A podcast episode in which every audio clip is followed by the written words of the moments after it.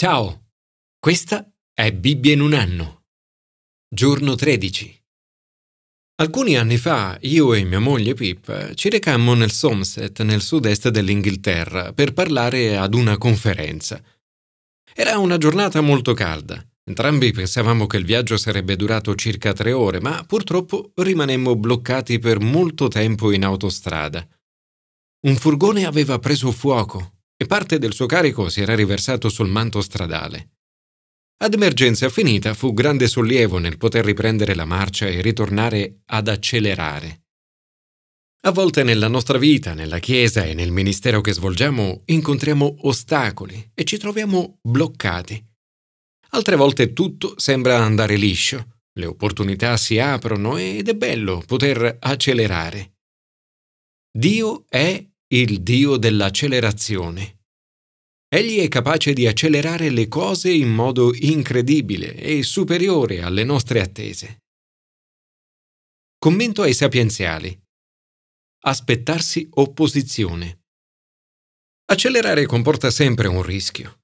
Il rischio di ricevere opposizione. Di solito più alto è il profilo che decidiamo di tenere, più grandi sono le critiche che rischiamo di ricevere. Il popolo di Dio ha da sempre incontrato opposizione. Davide stesso ha affrontato molti nemici. Il contrasto e l'ostilità sono esperienze estremamente dolorose e difficili.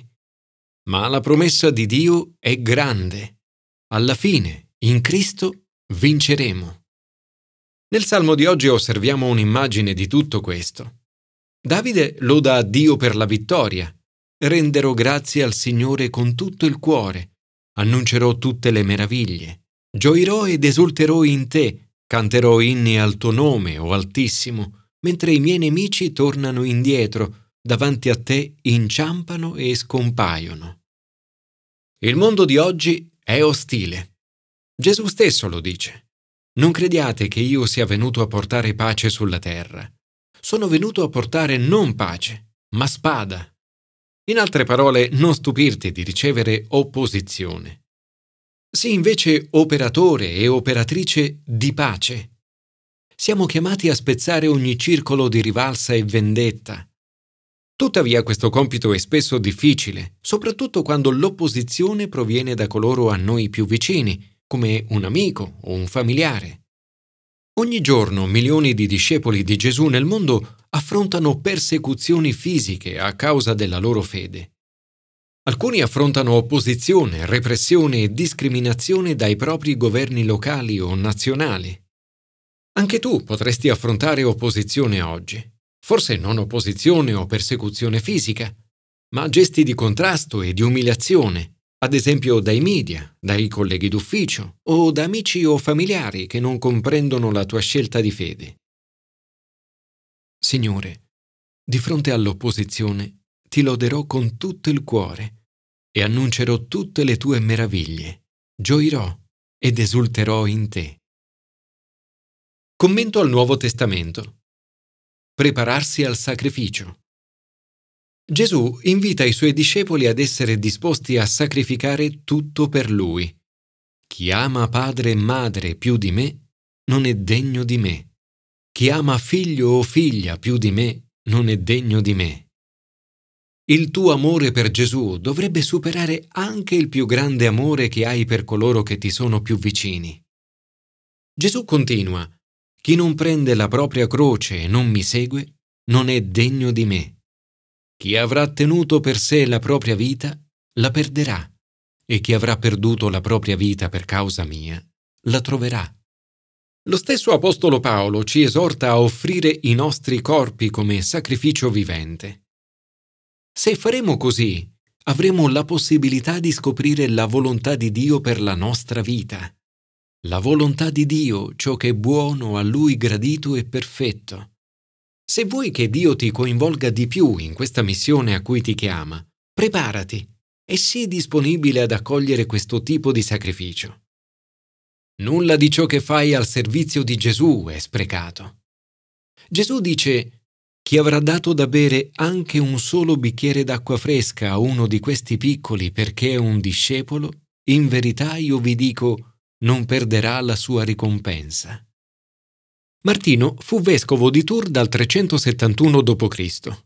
In una notte molto fredda incontrò un povero. Sceso da cavallo, strappò il suo mantello e gliene diede una metà. Quella notte Gesù gli apparve in sogno con alle spalle il suo mantello strappato in due. Da dove viene il mantello? chiese una voce. E Gesù me l'ha dato Martino, mio servo. Nel brano di Matteo il sacrificio a cui si riferisce Gesù consiste semplicemente nel vivere in questo mondo ostile identificandosi in lui. Gesù dice, Chiunque mi riconoscerà davanti agli uomini, anch'io lo riconoscerò davanti al Padre mio che è nei cieli.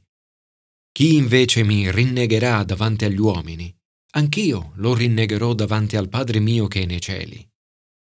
Ma riconoscere Gesù ha un costo la possibilità di ricevere opposizione e contrasto. Per molti dei primi discepoli è stato proprio così. Sono stati perseguitati e chiamati a imitare Gesù fino alla morte di croce. Per noi il sacrificio potrebbe essere diverso, ma in tutti i casi la chiamata è la stessa. Riconoscere e seguire in modo radicale Gesù. Signore, Aiutaci ad essere disposti a prendere la nostra croce e a seguirti. Oggi desidero offrirti il mio corpo come sacrificio vivente. Commento all'Antico Testamento. Accettare la sfida. Nelle gare di Formula 1 i piloti sono sottoposti a forti sollecitazioni fisiche. Per questo il loro corpo deve essere pronto, preparato, in perfetta forma. Se vogliamo che il regno di Dio cresca e acceleri, è necessario che sia sostenuto da persone forti. Le persone forti non si fermano di fronte alle difficoltà e neppure di fronte alla possibilità del sacrificio. Amano la sfida e ne traggono forza. Nella storia della Chiesa troviamo molti esempi di uomini e donne che ci affascinano e appassionano per la loro vita ardente, dinamica e piena di iniziativa. Dio li ha coinvolti e usati per cambiare il mondo. Il regno dei cieli è cresciuto e si è esteso nel tempo grazie alle opere di queste persone forti e piene di Spirito Santo.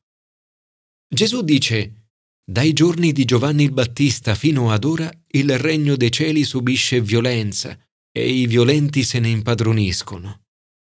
Queste parole sono state pronunciate da Gesù nel periodo di prigionia di Giovanni il Battista, il quale si chiedeva se Gesù fosse colui di cui si parlava nella profezia. Gesù risponde, Andate e riferite a Giovanni ciò che udite e vedete. Gesù afferma inoltre che Giovanni il Battista è la persona più importante che sia vissuta prima di lui e della sua Chiesa. È l'ultimo profeta dell'antica alleanza l'ultimo di una successione di uomini e donne forti dell'Antico Testamento che hanno collaborato con Dio per il regno dei cieli. Ad esempio Giacobbe, un uomo forte e determinato che cerca la benedizione di Dio. A volte è proprio la sua determinazione che lo porta a commettere errori. Vuole ad ogni costo avere la benedizione di suo padre. È molto importante per lui e usa l'inganno per ottenerla.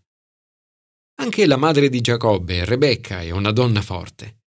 Ha una predilezione per Giacobbe ed è l'artefice dell'inganno di Isacco. Come risultato finale ne esce una spettacolare faida familiare, le cui conseguenze si propagheranno per secoli. Se ci pensiamo non è un racconto molto edificante e neppure un bell'esempio da seguire. Ciò nonostante, il progetto di Dio e i suoi obiettivi rimangono e procedono. Le promesse ad Abramo e alla sua discendenza continuano. Vengono tramandate a Giacobbe proprio come Dio aveva promesso prima che i fratelli nascessero. Quanta angoscia e quanto dolore si sarebbero evitati se le azioni fossero state sincere e oneste. In queste storie in queste persone troviamo imperfezioni. Ciò nonostante, Dio riesce a operare attraverso di loro. Trovo così incoraggiante che un Dio perfetto ami operare attraverso persone imperfette, come tutti noi. Dio benedice Giacobbe e anche suo padre Isacco lo benedice. Più tardi Dio parla a Giacobbe in sogno. Sogna una scala che dalla terra raggiunge il cielo, con gli angeli di Dio che salgono e scendono su di essa. C'è una strada aperta per noi tra il cielo e la terra. Dio gli dice, si diranno benedette in te e nella tua discendenza tutte le famiglie della terra. Ecco, io sono con te e ti proteggerò dovunque tu andrai.